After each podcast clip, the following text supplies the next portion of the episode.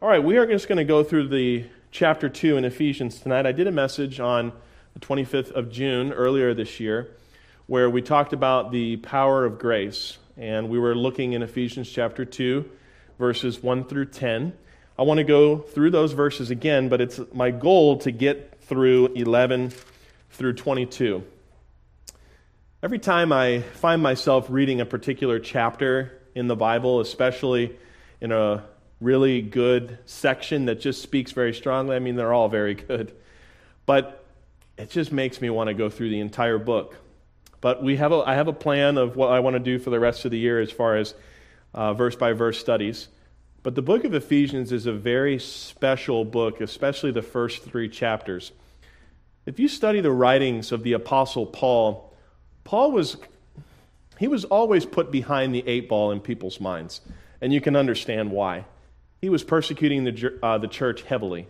Um, as a matter of fact, there were people who feared him when he first came into their cities and in their towns and was teaching in the synagogues and stuff because of his reputation. Before his name was Paul, his name was Saul, and he was the one who held the coats of the men who stoned Stephen to death.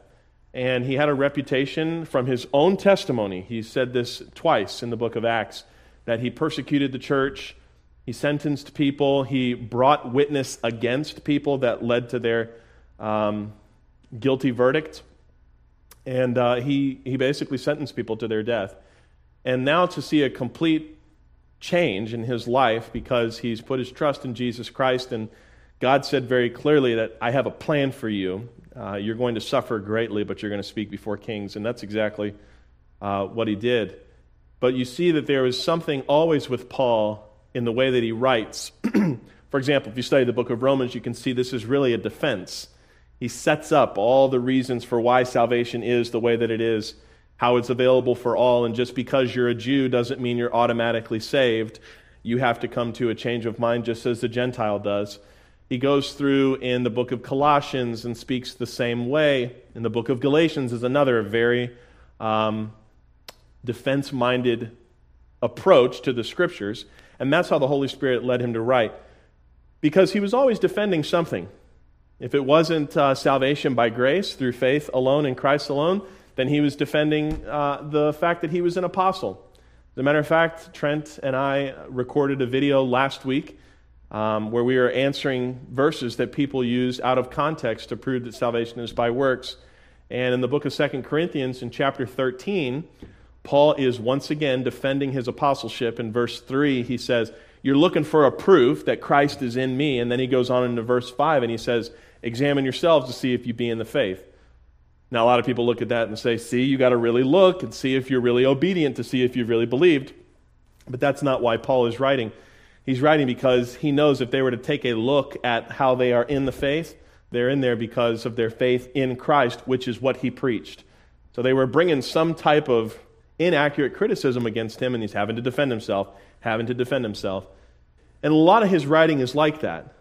And I don't think Paul took issue with that. We know from 1 Corinthians chapter 2 that the only thing he wanted to make known about himself was Jesus Christ and him crucified. The man was totally selfless. He gave up his entire life to do his missionary trips and to reach people with the gospel. But Ephesians is different, especially the first three chapters. It reads differently because it's more of a prayer. And it talks about our position in Christ. It talks about how this election that has been given to those that believe is really in Christ before the foundation of the world. That is to say, that God decided to save people by their response uh, of faith. And He has said, those who will trust in His Son, He's predestined them into eternal life, that they will be found in His Son, they will be declared justified righteous immediately. And he's going through, Paul is going through, he writes a beautiful chapter in, in chapter 1 where we have great verses like we're sealed with the Holy Spirit the moment upon belief. But when he gets to chapter 2, he starts to change his tone. And it's still from the attitude of prayer and appreciation and thanksgiving and really the worship of God. But he begins to change it and he's, he, he's addressing the Gentiles. I don't want to say specifically, but there's a lot to talk about the Gentiles' conversion. I want to look at a couple of verses in the passage 1 through 10, and then we're going to go verse by verse through the rest of the chapter in, in verses 11 through 22. But I want you to see in verse 3, or excuse me, um, yeah, verse 3 Among whom also we all had our conversation in time past in the lust of our flesh, fulfilling the desires of the flesh and of the mind, and were by nature the children of wrath, even as others. Now he's speaking here to the Gentiles, but this is true of everybody, whether you're a Jew or a Gentile. We have a sinful nature that we're born into, and this is all that we have until we put our trust in Jesus Christ. When Jesus was teaching to Nicodemus, this is what Nicodemus was not understanding. There was something that was not clicking. Jesus says, You must be born again. And Nicodemus says, I'm old. How can I go back into my mother's womb if I'm already born? And Jesus specifies his illustration by saying, You're born of water, but you need to be born of the Spirit. And that comes by verse 16, which is in that chapter, when you believe. Now, it's not to say how much Nicodemus understood at that time, because after I think it's verse 7 or 8, there's nothing else recorded about Nicodemus in that conversation, but we do know later he showed up at Jesus' death and was with Joseph of Arimathea to take his body off the cross and bury him. So at some point, it, it struck for Nicodemus and he understood. But we have this sinful nature that we're born with, and it's all that we have, and it's by God's grace that we even have the ability to be saved. It's not by His grace that He chose us, it's by His grace that He made it available to all. That's what grace is. It's getting what we do not deserve. We, we, as sinners, we deserve to spend an eternity separated from God in hell. You cannot let a sinner into the new heaven and the new earth. Can't happen because everything that is sinful brings corruption. And it's just a matter of time.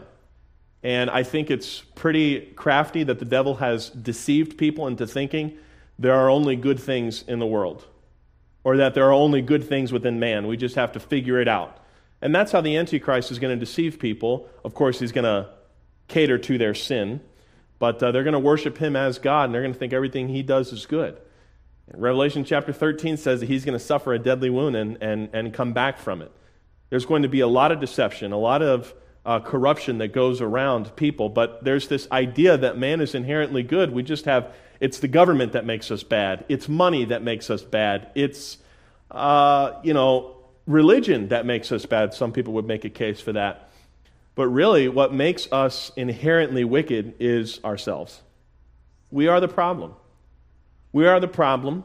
And even in the midst of our problem, God demonstrated grace. I love in Genesis chapter 6 when it describes Noah finding grace in the eyes of the Lord. That doesn't mean that uh, you know, God chose him into eternal life, but God had favor with him and used him in a great way. He believed, and there is a, there is a guarantee for that belief. But here in verse 3, this is a very good description of who we are before Christ and a very good description of what we can continue to be if we live in sin even after our salvation. We should not be this way because of verse 4. If verse 4 is true, this should encourage us to live a disciplined life. Look at verse 4 but God, who is rich in mercy for his great love wherewith he loved us. Even when we were dead in sins, hath quickened us together with Christ. By grace are ye saved. How does that quickening happen? That word quickening, it's an old, archaic word. We don't use it as often uh, anymore. Practically, we don't use it at all. But it means to be made alive. And it's used first in this passage in verse 1 and you hath he quickened who were dead in trespasses and sins. And he goes on to explain their condition. He said, Because of God's mercy, you've been raised again to walk in, as Romans says, and Romans 6 says, this newness of life. What does he mean by that here? When you trust on Jesus Christ, you are alive unto God. You were dead before. Why? Because you only had that sinful nature. And it's by God's grace that he has demonstrated mercy to us. It's not by God's grace that he has chosen us. And the Calvinist likes this passage. They like this book because they try to prove that God has chosen you before the foundation of the world. God has chosen his son. And those who put their trust in Jesus Christ are placed into his son. That's the doctrine of election. As a matter of fact, you'd be hard pressed to find the word elect or election in the Bible that refers to salvation specifically, that God picked who he would save and picked who he would not save. As a matter of fact, you're going to see almost every time that that word elect or election is used, it's into a specific service, into a specific role. Jeremiah, for example, in the womb was going to be that prophet. Jacob and Esau had purposes in which they would fulfill. Salvation always comes down to the individual's response to the grace that God has demonstrated. And if we were to think this way, I think it would help us in the way we view the sinful, wicked world. God loves those people that hate you and me. And I'm not talking about he loves them like we think about love, like, oh, I'm just going to tolerate it, but deep down inside, I, I, I hate these people. That's, that's not what it is. God has shown his love in that while we were yet sinners, Christ died for us. That should soften your heart to the people who are out there protesting for you know, abortion rights and for the LGBTQ move, movement and all that kind of stuff. The people that do their very best to discourage you by getting in your personal space. I've seen street evangelists who are just holding up signs, you know, of a truth, um, get spit on, get swung on, you know, they're, they're beaten, all this kind of stuff. It's hard to look at somebody like that and say, yeah, I love them. But the way that you can love those people is you see what God has done for you. That He's demonstrated grace to you and to me and to those people who will reject Him. He still offers the free gift of eternal life. Otherwise, no one could be saved because there would have to be some type of standard of goodness that you would have to meet in order for God to save you. We're all sinners, we're all fallen short of the glory of God. And I think it's very deceitful when we think, well, they're so wicked and so bad. There's no way that God would love them. Well, you and I are not any different. Maybe to the degree on man's scale of judgment, we differ, right? A liar is different than someone who's a mass murderer, okay? Those two people are different, but in the eyes of God, the lie or the murder separates that person from him. There needs to be a blood atonement for that sin that needs to cover it fully. And that's what Jesus Christ has done for the world. But it's not imputed to a person's account until they believe, and as we've talked about that word, when they place their trust in the finished work of Jesus Christ.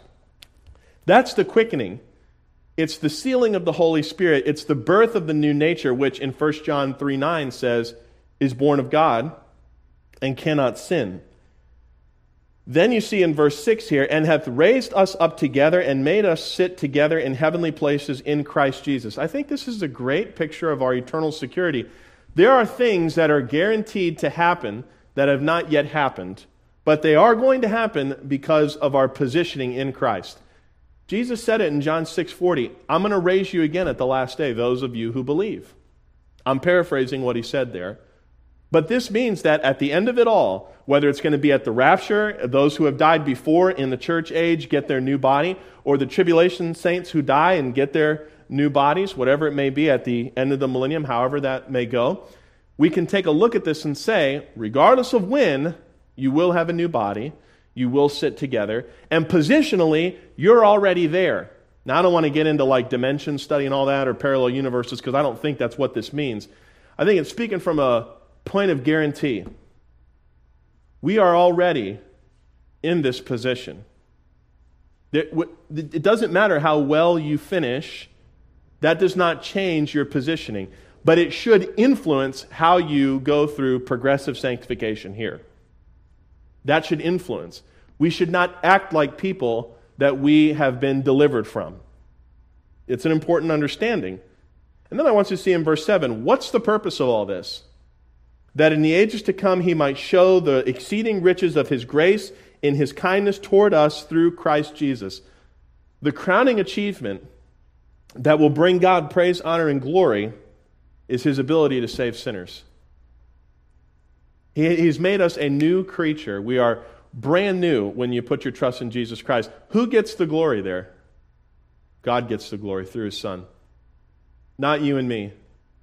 Well, I'll tell you, this helps tremendously when you're thinking about how should I view myself. I see people in a negative sense, they're very down on themselves. Uh, people who are saved, they, they, I call it the humble brag, and I think you've seen it before. They're very vocal about how horrible they are or whatever it may be. And at the end of the day, it's like you're really just bringing things back onto yourself.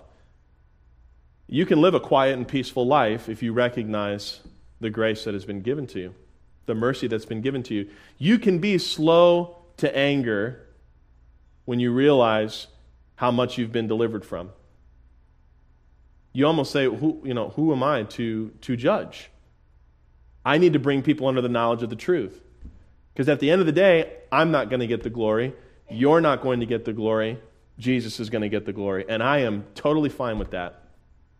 And if I'm not fine with that, when I die and I'm with the Lord, I'll be fine with it. Because that sinful nature will be gone. But looking at what, uh, what it says in verses 8 through 10 here For by grace are you saved through faith, and that not of yourselves. It is the gift of God, not of works, lest any man should boast. We quote these verses all the time. We know these verses, but when you study them in context, it is a reminder that our method of salvation has nothing to do with ourselves. This is significant. Remember how we were talking about this is, this is kind of aimed toward Gentiles? he, Paul is reminding them their conversion has nothing to do with who they are. Because for years, the Gentiles have heard criticism from the Jewish people because they're the unclean ones, they're the heathen ones, those of the uncircumcision, and the Jews of the circumcision. And a lot of that had leaked into society, and it definitely leaked into the higher ranking religious leaders in Israel to where they were positioning themselves as highly favored before God because of who they were and the physical things that they had done, like circumcision, like keeping the law. They attained or they attributed those works to their inherited position of righteousness. But Jesus calls that out very quickly. John says it too, O ye generation of vipers. What's it going to take for you to change your mind? I'm sure that really uh, made them feel welcome, warm, and fuzzy inside. But he was exposing the inward nature, which is what? Separated, dead, vile, wicked, you're a sinner.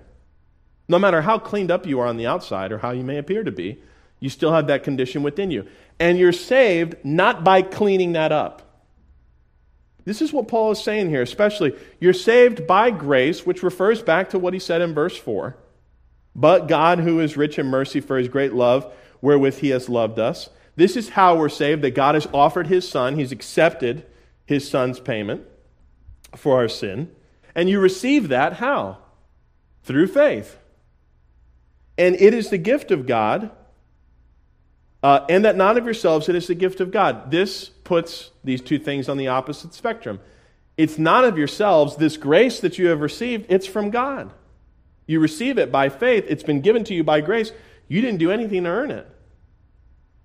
And he says, again, he reiterates this not of works, lest any man should boast. For we are his workmanship, created in Christ Jesus. This defines the we. Okay, this is referring to a group, people who have trusted in Jesus Christ. We are the masterpiece of God who were created first in Christ Jesus. And how did that come about by a study of the context here? By faith in Jesus Christ. And there's a purpose in which we are created in this way unto good works. Now, people stumble and trip and bumble over this. You don't have to if you understand the proper placing. The good works that are mentioned here are not good works to prove that you're saved. They're good works so that you, you need to live and use this new nature that you have. God's going to hold you accountable to it. And what you do in this earth, it'll go into two categories. After you've trusted Christ, it'll go into two categories wood, hay, and stubble, unprofitable, Gold, silver, and precious stone, profitable. They're going to be tested by fire. Whatever survives through, you receive a reward for that. I also believe, although it's hard to prove this, but it makes sense to me, that the way that you perform in this life here will determine how you will rule and reign with Christ. I think there's a lot of people in this age of the church right now that are taking their life for granted. This life that we have, they're wasting it on foolish pleasures and on sin. A very hedonistic culture would be a good description of America. Do whatever makes you happy. I was listening to some street preacher, and it was a short clip, probably about 30 seconds, but he was standing on a street corner, and he had some sign up that was very offensive to somebody who believes there is no God. It's so funny. They want their First Amendment rights to bash the Christian, but the Christian can't say what he believes is true. His rights are out the door. But he's, he's in this guy's face. He's pointing at him. He's like, I don't know why you're talking about Jesus. You know, he says some choice words. I'm trying to really think of some opposite words, but only the words are coming to mind. But you can understand, you, you can probably conclude to what he was saying. And he was basically saying, You're just following the teachings of one man. How silly is that that you're following one person? And this guy who's getting all this verbal abuse and stuff, he's a pretty smart guy. He says, Hang on, you're doing the same thing. He's like, I'm not following anybody. I'm just doing what I think is right. He's like, There's the one person you're following. You. I'm following Jesus. And the video ends this way He says, I'm, I'm following the teachings of Christ because I think he's better than you. I don't know what happened after that because the video was done. Obviously, it was edited in such a way to bring that kind of value, that little zing on the end, you know? But it's true. People that are saved, they want to become a disciple, they follow after the teachings of Jesus Christ, this law of liberty that is described to us in many places in the Bible. And the people who don't live after Jesus Christ, they follow some other God, little g God. They follow themselves. They, and there's no difference in the singularity of following, but here's, here's the, the problem which one is right? How has man done by himself so far? Pretty poor. It's a bad record. If you follow that guy's teaching to its logical conclusion, if somebody thinks their life is more important than yours and decides that you should not be alive, and they follow their own intuition and kill you, they've done nothing wrong. They're just doing what they think is right. That's a lot of the argument behind what's going on in abortion law today. That's a lot of the argument in what's going on with uh, defending your right to uh, uh bear arms. It's a dangerous path to follow. But the Christian is a creation in Christ Jesus for a specific purpose to do good works, to bring praise, honor, and glory to the Lord. And the Bible says, too, those rewards that we receive, at some point we will, bring, we will cast them back. Not in a rude way or inconsiderate, but because He's going to get all the praise, honor, and glory. I think there's a lot of Christians who are just living their lives in, in cruise control and uh, they're not looking uh, up at their surroundings. Look what it says at the end of 10 which God hath before ordained that we should walk in them. These opportunities, this expectation to do good works, God has given us these opportunities that we should walk in them, and not every Christian will. And that's a shame. But you don't worry about that. You do what God is telling you to do. Dr. Arnold is here tonight, so I'm sure he'll appreciate this, but I've learned, a, I've, I've got a lot of great little nuggets of wisdom from him. But one of the things that was always consistent when I would talk to him about situations or whatever, when we're talking about ranch or whatever it may be, he would always tell me, I just want you to do what the Lord is telling you to do. And it took a while for that to sink in. I mean, I would do that, but to understand what he meant by that is if, if, if, if I'm told to do what God is telling me to do, I need to know what he's telling me. I need to know His Word. Because if I'm just kind of running around outside screaming at the sky, thinking that God is going to strike me with some kind of new revelation, I'm the fool in that situation. I already have instructions here. But if I'm going to follow His advice to do what God is telling me to do, I need to know what He's telling me, and that's going into His Word. Putting myself in the path where I obey Him. And God is at, he, he has already set those things up for me. He's asking me to obey. And so, what's, what's the choice? You either obey or you disobey. The motive of our salvation is grace. And there's a new positioning that happens because of faith in Christ. That's where we're going to do the rest of our study. Look in verse 11. Wherefore remember that ye, being in time past Gentiles in the flesh, now, when he says the flesh here, he's not talking about the sinful nature. He's talking about physically. They're born as Gentiles, not as Jews. He explains that a little further by going into another title for the Gentiles, who are called uncircumcision by that which is called the circumcision in the flesh made by hands. Obviously, circumcision was something that every Jewish boy went through as a procedure that marked them as a part of the Abrahamic uh, covenant. And there were many people who thought, well, I got circumcised, so therefore I'm going to be in now. No, that was just a sign of the covenant that God had made with Abraham. But he's, he's saying here, many people called you uncircumcised, and the inference here is that they were outside the realm of being saved.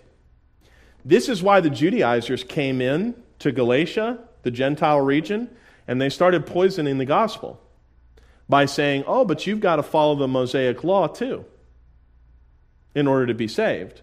You know, you got to get circumcised. You can trust in Jesus Christ, but if you're not following the law, you're not going to get in. The very first council, the very first um, major meeting of the common Christian world at the time was in Acts chapter 15. And it was over this very issue. What does a Gentile have to do to be saved? And James comes to the conclusion after Peter's excellent dissertation. They come to the conclusion by we're not going to trouble the Gentiles with these things. They, they are not saved by these things, neither are we. As a matter of fact, James says, Why would we put a yoke of bondage on them that our fathers could not bear?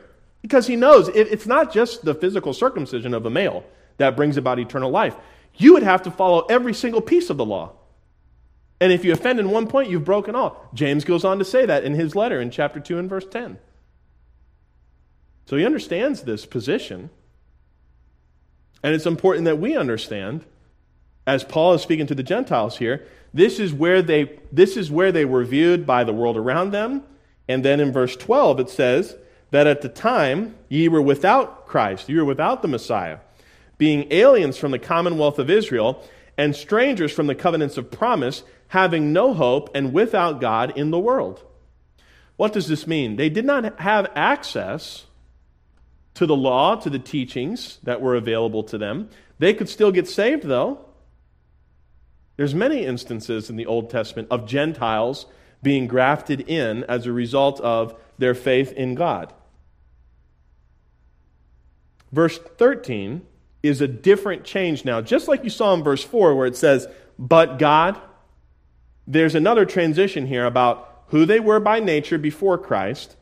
Then he says in verse 13, but now. What's the now mean? Now, because, because you're saved, because you've trusted in Christ. These are promises that are true of them. And folks, if you're here tonight and you're not Jewish, these promises are true of you as well. But now in Christ Jesus, you Ye who uh, sometimes were afar off are made nigh. And how are we made nigh? By the blood of Christ. Christ is defined here. Remember, when you see that word Christ, this is a position, the anointed one, the Messiah.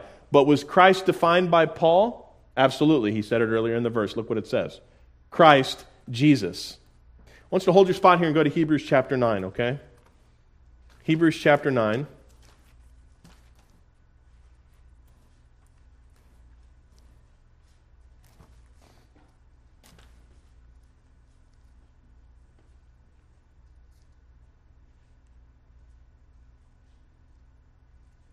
In verse 23.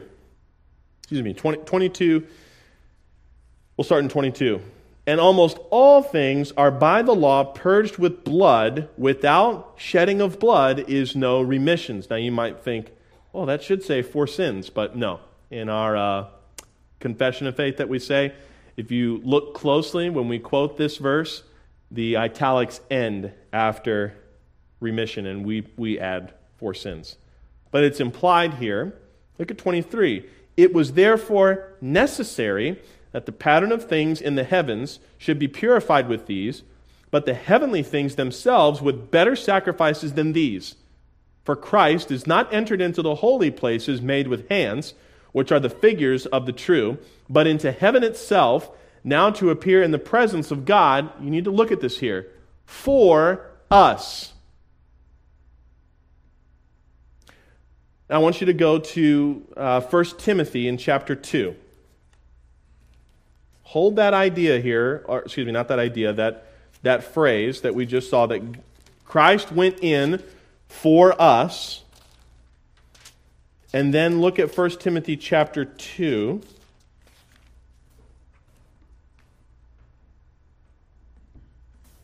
In verse 4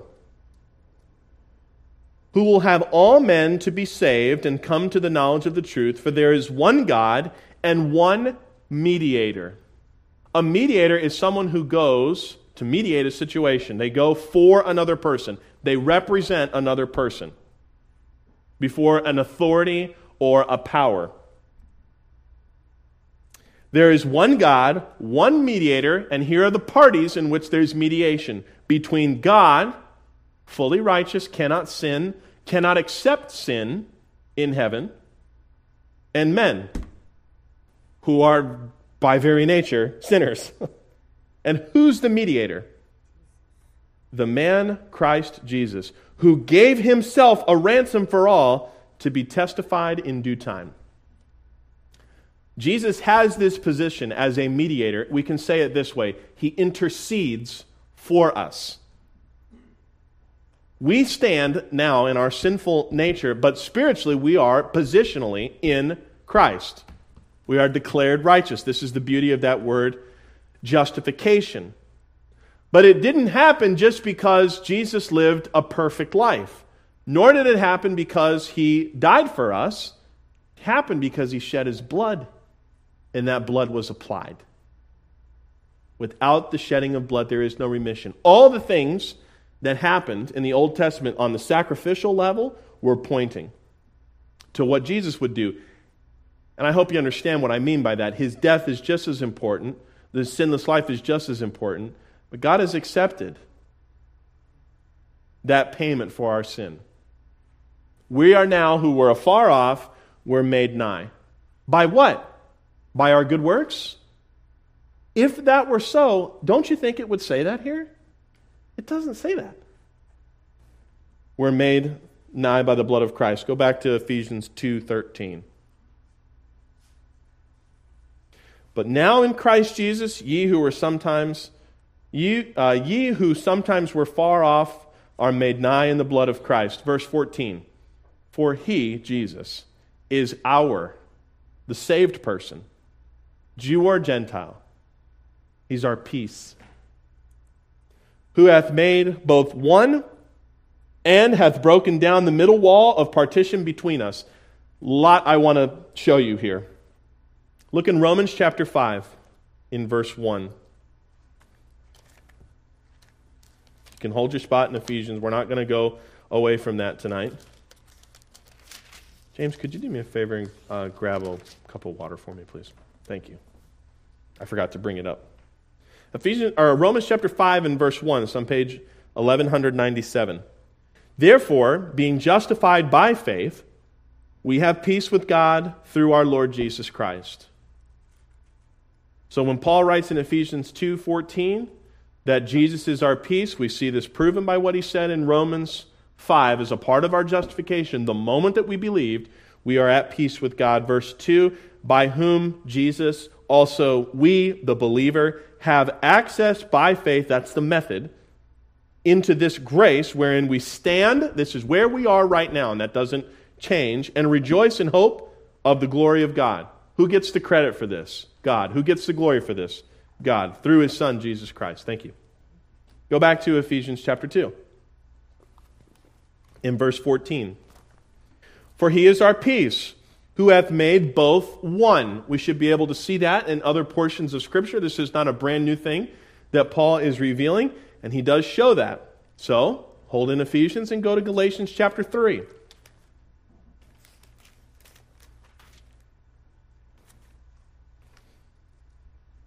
When he says, Who hath made both one, this is of the circumcision and of the uncircumcision, he's made a new thing. Now, in Ephesians chapter 3, he's going to reveal this new thing is Jew and Gentile together in one body, Jesus Christ. This is why we can see dispensationally, the rapture is not, excuse me, the tribulation is not for the church. It's a separate thing. Aren't you glad to be born in the time and, and live in the time that you're living? Seriously. Galatians chapter 3, look in verse 26 through 29. For ye are all the children of God by faith in Christ Jesus. For as many of you as have been baptized into Christ have put on Christ. And that baptism is explained in Romans chapter 6. There is neither Jew nor, nor, nor, Greek. You could say here, not to change God's word, but a common description of a Jew would be the one of the circumcision. The one of the Greek would be the one of the uncircumcision. And if you peek back over at Ephesians chapter 2, in verse 11, he said, Wherefore remember that ye, being in time past Gentiles in the flesh, who are called uncircumcision by that which is called the circumcision in the flesh, made by hands. So Paul used these descriptions of a Jew and of a Gentile. Go back to Galatians 3 in verse 28.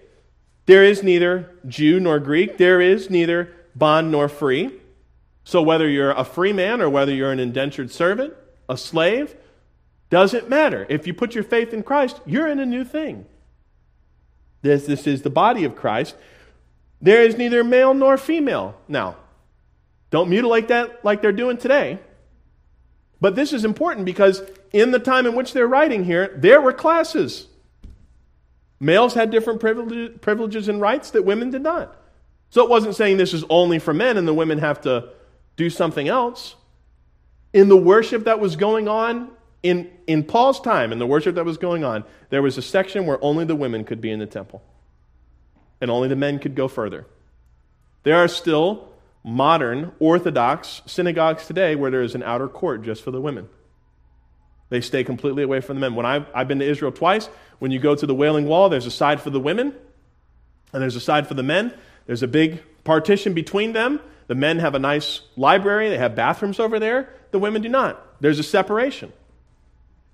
You put your faith in Jesus Christ in this age, doesn't matter if you're male, female, bond, free, Jew, Gentile, you're in.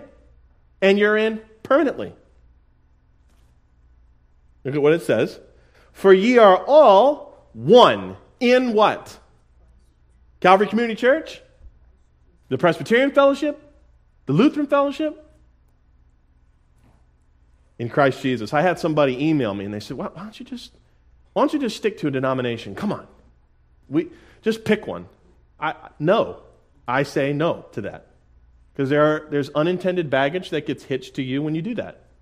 You want a denomination? What kind of group are we? We're the body of Christ. And I can show you that in the Bible.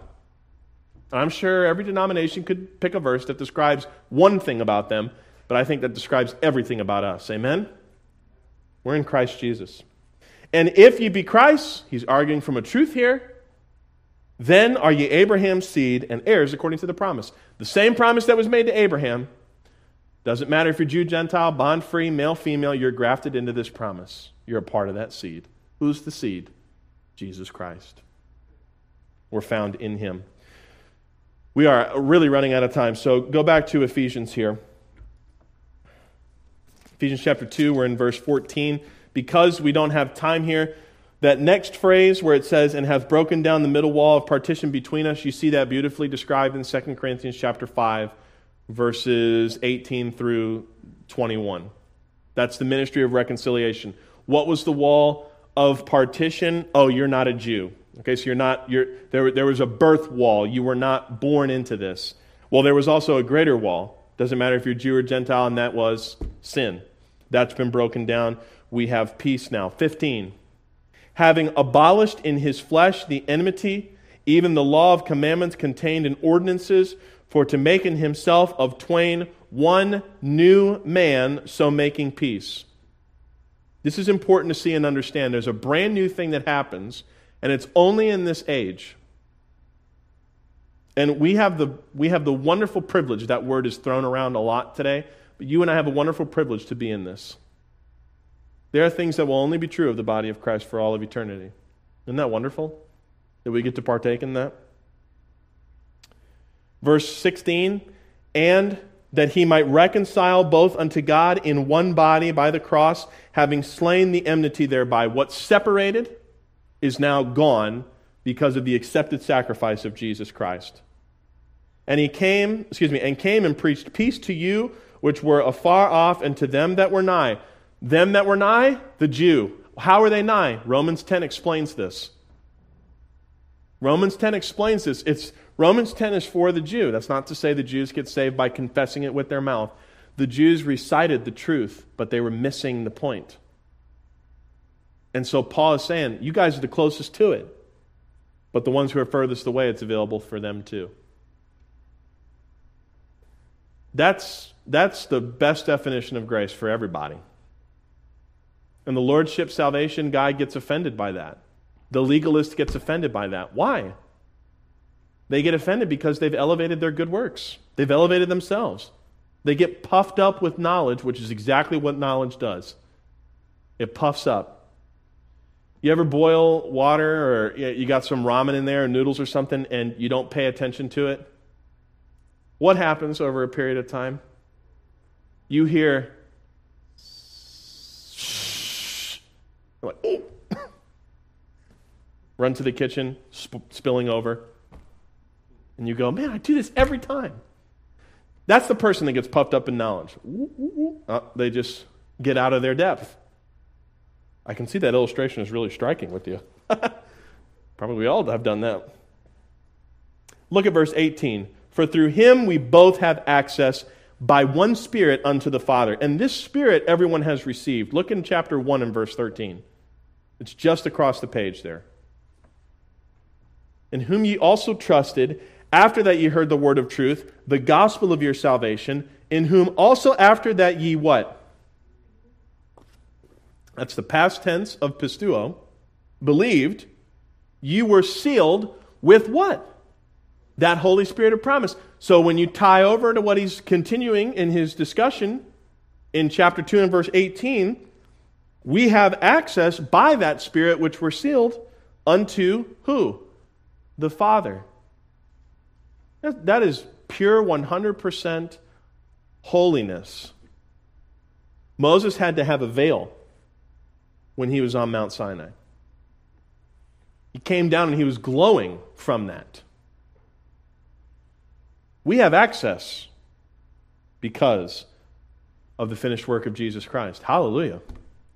And this is where I get my message title here in verse 19, which you see is called We Are Known now, therefore, you are no more strangers and foreigners, but fellow citizens with the saints and of the household of God. And we can see a very good illustration of what's happening in our country today with immigration. You can see this. There are people who come into the country illegally. Regardless of what they go do, there are steps, there, there should be steps, that are taken care of and seen to that a person becomes a citizen. And if they're found in the country, well, it depends on what state you're in nowadays.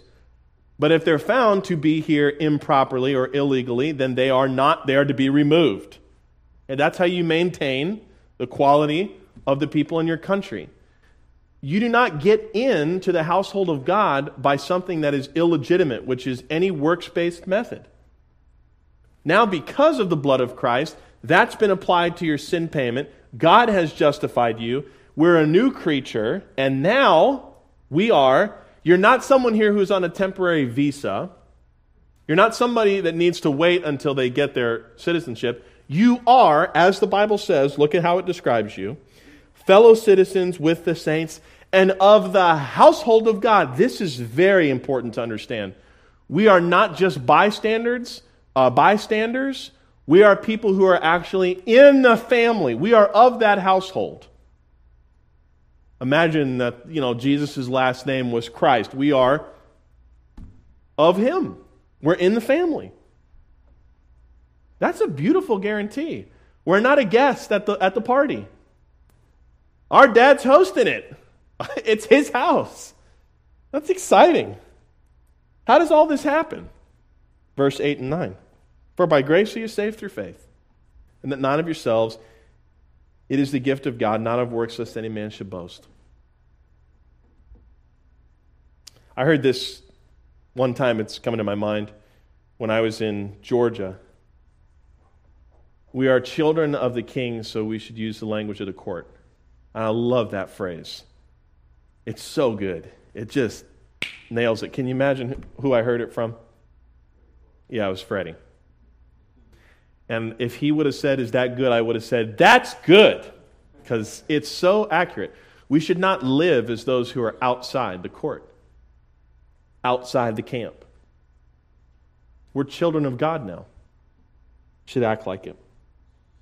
But there's more good news here leading in these last three verses and are built upon the foundation of the apostles and prophets. Those are the ones who, who went forth and shared this message through, through progressive revelation to where we are today.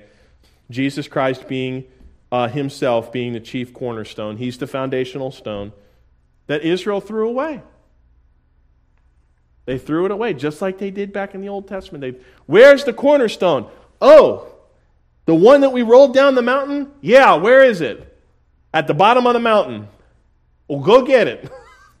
you made a mistake. And that's, that's the significance of Acts chapter 2 when Peter gives his first message after being sealed with the Holy Spirit. And he says, The men were, or the scripture describes it, Luke is the writer. He says, They were cut, excuse me, um, they were pricked in their conscience. What must we do? And that's why Peter uses the word metanoia. He's not saying turn from your sin. There's, it's, not, it's not on the table. He's saying change your mind. That cornerstone that you've thrown away, it's Jesus. Believe on him.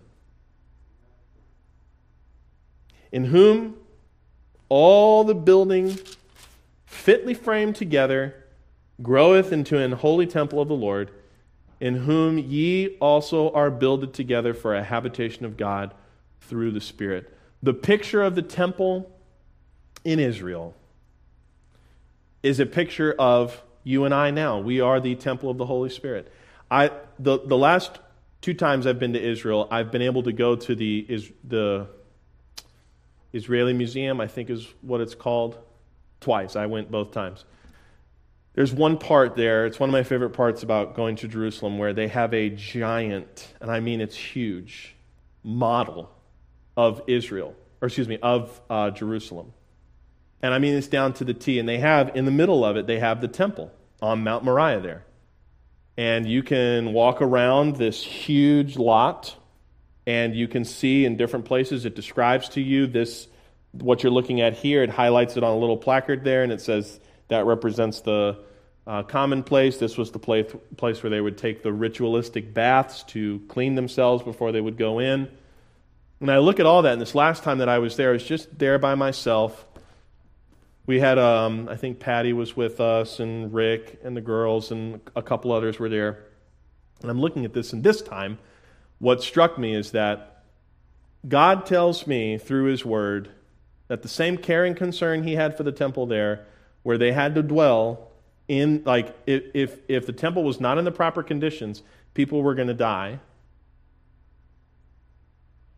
I am described now as the temple in which the holy spirit resides. That should and it did in that very moment and it, I, it's still it makes me sensitive to my sin because it's like defaming the physical temple if god took it that seriously for the physical temple do you think he's changed when we defile our bodies with sin? Nothing's changed. 1 Corinthians chapter 6 says that. And a lot of people say, oh, well, that's just for fornication. Well, what is fornication? Same thing that a lie is, same thing that uh, gossiping is. We are the temple of the Holy Ghost. And those who abuse this temple can expect destruction. Not in hell, but the destruction of this body. What does that mean? God will take me home? Um, yes. That is what that means. And that should be a concern. Because if he takes you home before your time, you've run out of time to serve him. You've run out of time to be rewarded by him. Read this here in verse 20 in chapter 3. Now unto him, excuse me, that is able to do exceedingly abundantly above all that we ask or think, according to the power that worketh in us, unto him be glory in the church by Christ Jesus, throughout all ages, world without end. Amen. That's who we are found in, Jesus Christ. And he will receive all the praise all the honor and all the glory. We are known by God because of his Son, Jesus Christ. And that's good stuff. If you're struggling with identity, you're struggling with value, look at how God describes where we're placed. Don't let the world rob you of that. You're a child of the king, use the language of the court. I hope you've enjoyed our study tonight. I hope it's been beneficial to you. You can study the Bible like this. Just go verse by verse. And when you hear something that you thought you heard in another place, look it up. See if it is in another place. It'll be help you to see how the Bible speaks very clearly, and it's all connected properly. I'm going to let this hand represent you and me, and my wallet represent sin. Put this on top of my hand because the Bible says, For all have sinned and come short of the glory of God. The wages of sin is eternal separation from God forever in a place called hell. You have to be absolutely perfect to get to heaven, but we all fall short. That's the very definition of being a sinner. God loves us, but this sin separates us from Him. Something has to be done about it. There's no amount of good works. We just looked at how we are positionally found in Christ, and it has nothing to do with our good works or commitment or promises or actual financial gifts or whatever it is. That doesn't save us. Somebody needs to die. This hand represents Jesus Christ. And what Christ did is he lived that perfect life, being fully God and fully man. He interceded for us, he paid for that sin. The moment that he did is described as his last words on the cross it is finished. The payment of sin is complete. He died and he rose again three days later, just as he said he would. And because he has risen again, those who have put their trust in Jesus Christ, his shed blood for the forgiveness of their sins, they can also know that they one day will rise again from the dead. And it's exciting to know we're living in a time where we could bypass death. But many of us will die. If the rapture doesn't come, not one of us here is going to live for, forever in this body, and you don't want it. Amen? We need something new. God is given to that. So, what must I do to be saved?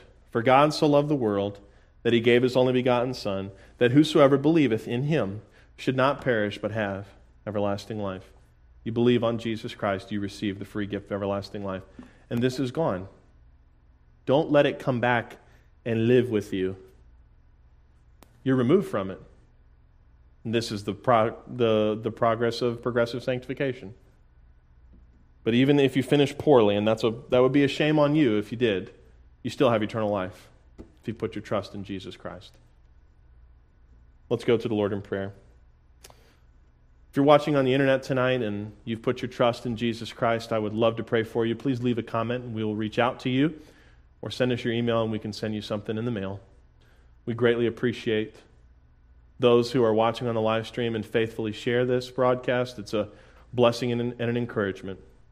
For those of us that are here in the room today, I pray that you understand what the Bible says about who you are in Christ that it makes you sensitive to your sin, and that you seek to do what God is telling you to do.